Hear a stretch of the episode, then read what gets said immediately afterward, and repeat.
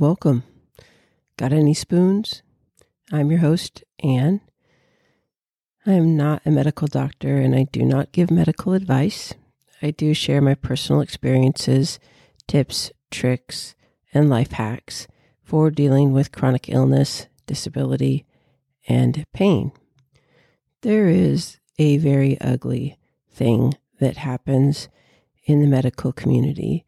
And now there's research suggesting that my fellow zebras, EDS sufferers, may suffer from this issue even more, which is medical gaslighting. And if you're not familiar, gaslighting is, uh, in psychological technical terms, the technical term is crazy making.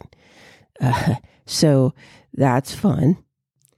ScienceDirect has recently published a uh, study, and it is entitled Clinician Associated Traumatization from Difficult Medical Encounters Results from a Qualitative Interview Study on the Ehlers Danlos Syndromes.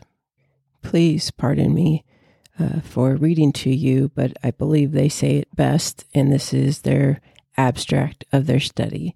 It says patients with hypermobile Ehlers-Danlos syndrome often experience psychological distress resulting from the perceived hostility and disinterest in their clinicians. We conducted 26 in-depth interviews with patients to understand the origins of this trauma and how it could be addressed in practice. We found that the cumulative effects of numerous negative encounters led patients to lose trust in their healthcare providers and the healthcare system, and to develop acute anxiety about returning to clinic to seek further care. We describe this as clinician associated traumatization. Ultimately, our interviewers, interviewees described the result of this traumatization are worse, but preventable health outcomes. I'm very happy that there are researchers and scientists and people in the medical community studying this phenomenon. However, when you read the entire article, um, the end result is the same. The patients have no say in this, that it's the medical community that needs to acknowledge their failing, educate themselves, and do better. Uh, yeah, I don't see how that's going to happen because that's part of the fight that we have. They have no desire to learn about the complicated nature of um, EDS, and they definitely want to pass the baton. They're not in any shortage of work. Why would they take on something so complex and frustrating and learn? They've been in school long enough, and uh, we're difficult, we're complicated. And I have a great example of how this can play out. In 2017, after being diagnosed with severe dysmotility, uh, it was a smart pill that diagnosed that. And that was a requirement to have that specific test should a doctor want to refer their patients to the Cleveland Clinic, which is the number one place for GI motility issues. And when they got the results of my uh, smart pill test, they kindly uh, refused me as a patient. I didn't even get the chance to go.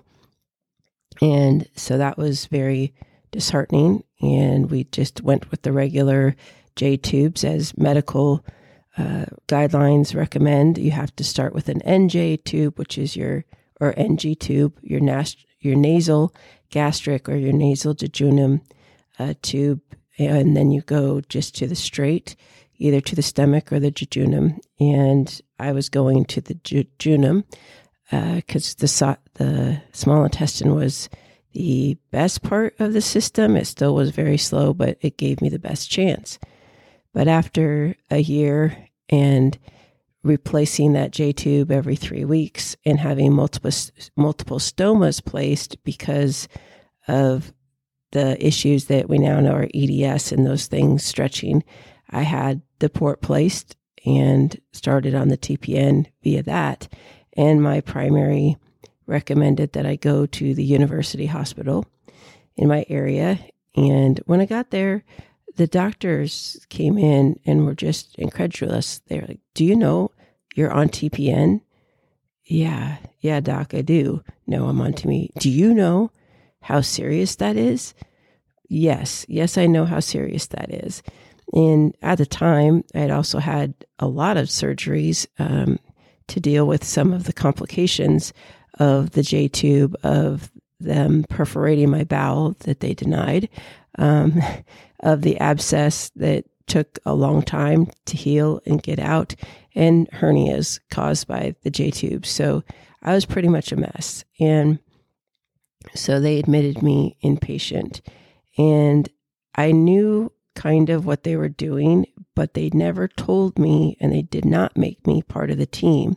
What happened was I would ask for my pain meds, and all of a sudden, instead of every four hours, it was every six hours. Or it was, and then it was every eight hours. Or I'm sorry, we can't give you that, but we can give you Tylenol if you like. So they were, without telling me, weaning me of the medications my team prior had deemed necessary to prove to them themselves that I didn't need this, that this was in my head. And um, the, it all came to to a head on the day that they wanted to discharge me. That's a day I'll never forget.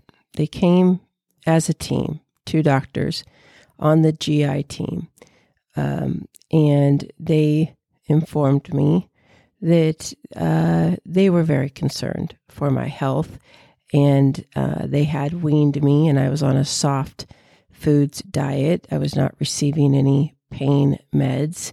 Um, and so they wanted to discharge me, but they wanted to discharge me to the eating disorder clinic so that I could do biofeedback because really the problem was I needed to learn to breathe while I eat. Yep, that was the reason. I did not take that well. And of course, me, I pushed back and I referred to my smart pill study and they asked who did that.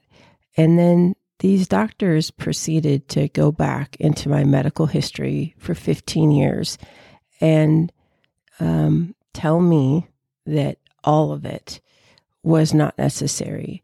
Um, as far as having my corrective jaw surgery or a pancreatic stent or even a hysterectomy, how that's in their purview, I have no idea. Like I made up the stuff that would make it a requirement. Like I chose a hysterectomy just for, you know, cosmetics or some type of thing. And I was sitting on the bed, well, not really looking at them. I couldn't. I couldn't believe what I was hearing. I couldn't believe what they were saying. I know I was visibly upset. My hands were clenched and I was shaking. Nice, nicely timed this little visit from these doctors that my husband was not there. They like to do that too. Um, and then, as I'm not responding to them at this point when they're going into the medical um, tombs of my past and telling me that none of it was necessary, um, that I am just fine, that it is all in my head. Um, they then said they were very concerned about my response. And then I did look at him and just kind of had a very angry face. And they said, We think you need to respond because we're very concerned. And we think maybe if you're not able to respond, we're going to need to admit you to the psych unit yeah, the psych unit because I'm mad, because I'm upset, because these doctors are trying to wipe away 15 years of medical history that's valid, but it's not valid because they decided in one week that everything that I've ever done is made up in my head and that I just need to learn to breathe while I eat. Well, I did collect myself and I told them that this was the biggest gaslighting experience in the history of gaslighting experiences. And I asked them to leave my room. And they continued on about their care, about their concerns, and that they really felt that I should be in the psych unit. And again, I said, You need to leave now, and I'll be calling the patient advocate.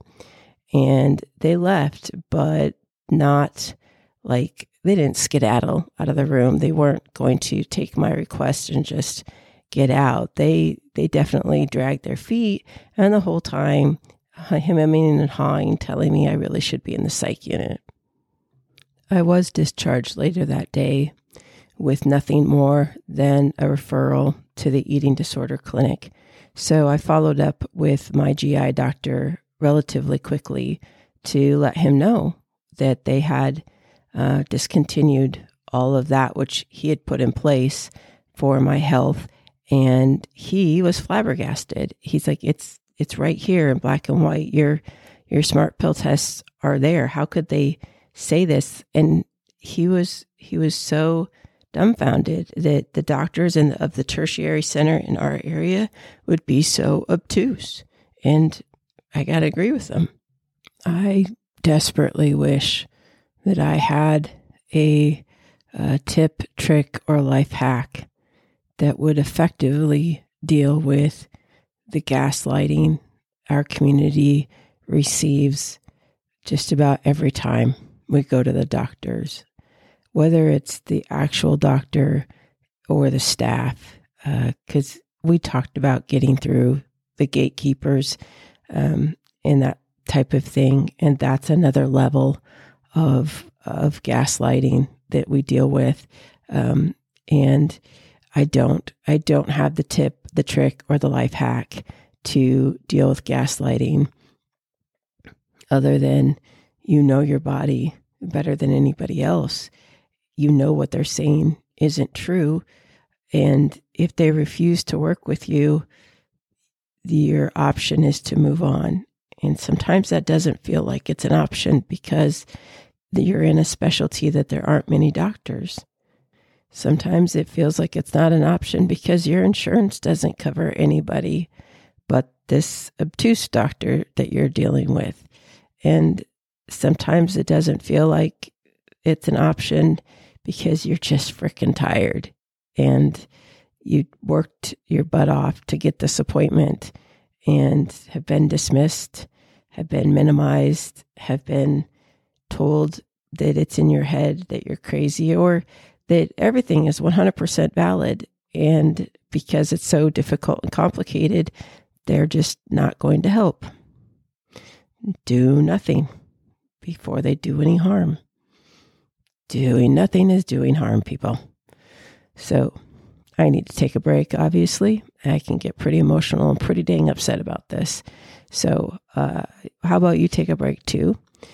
Drink some soothing um, elixir of yours, or take a shower or a hot bath. Call your mom or your dad or your bestie and tell them you love them and come back. And we will right this train to a more positive track so that we can continue this week uh, with a starting with a good foot, a positive foot, you know, on the right foot, not the left one. Got to start with the right one. Welcome back. Thanks for hanging in with me that first half. I know it was pretty rough. And uh, that's sometimes the reality of our situation it can be pretty rough. I'm a real human being. I don't have all of this uh, figured out. And for me, um, given the very terrible last week that I had with the medical system uh, and doctors, I need to take a break from the doctors, and I'm I'm going to do that. But I started writing a list during the break of positive things that I could do that I have control over. Um, and I thought immediately of the Iowa Gunkel Maurice on TikTok and how he says to smile at strangers and to say kind things to yourself. And those nasty voices in your head, they're lying. Just let them know they're lying. So thank you, Maurice, for your very strong uh, start to my list of things to do that have positive outcomes because when I smile at strangers, it usually does go very well. Maybe because I'm in the Midwest, maybe that wouldn't go so well if I lived someplace else. But if you're struggling, it's it has been the winter time. If you can get out into the sun, great. If you can take a little walk, and I don't mean um, a mile, I don't even mean around the block. If you're able to walk a couple houses down and turn around and walk a couple houses back to yours, hey, that's winning and it gets you out. You've done something positive for your body. Maybe you could do a puzzle so you can do something positive and challenging for your mind and it's a pretty picture. Maybe it's fun dogs. You could also write a letter and uh, say some positive things about your friend and memories that you guys share that are of a positive nature. I think we talked about coloring postcards the other day. Um, today would be a great day to color a postcard. Maybe send it to an elder, somebody who's having a birthday in the near future, um, that type of thing.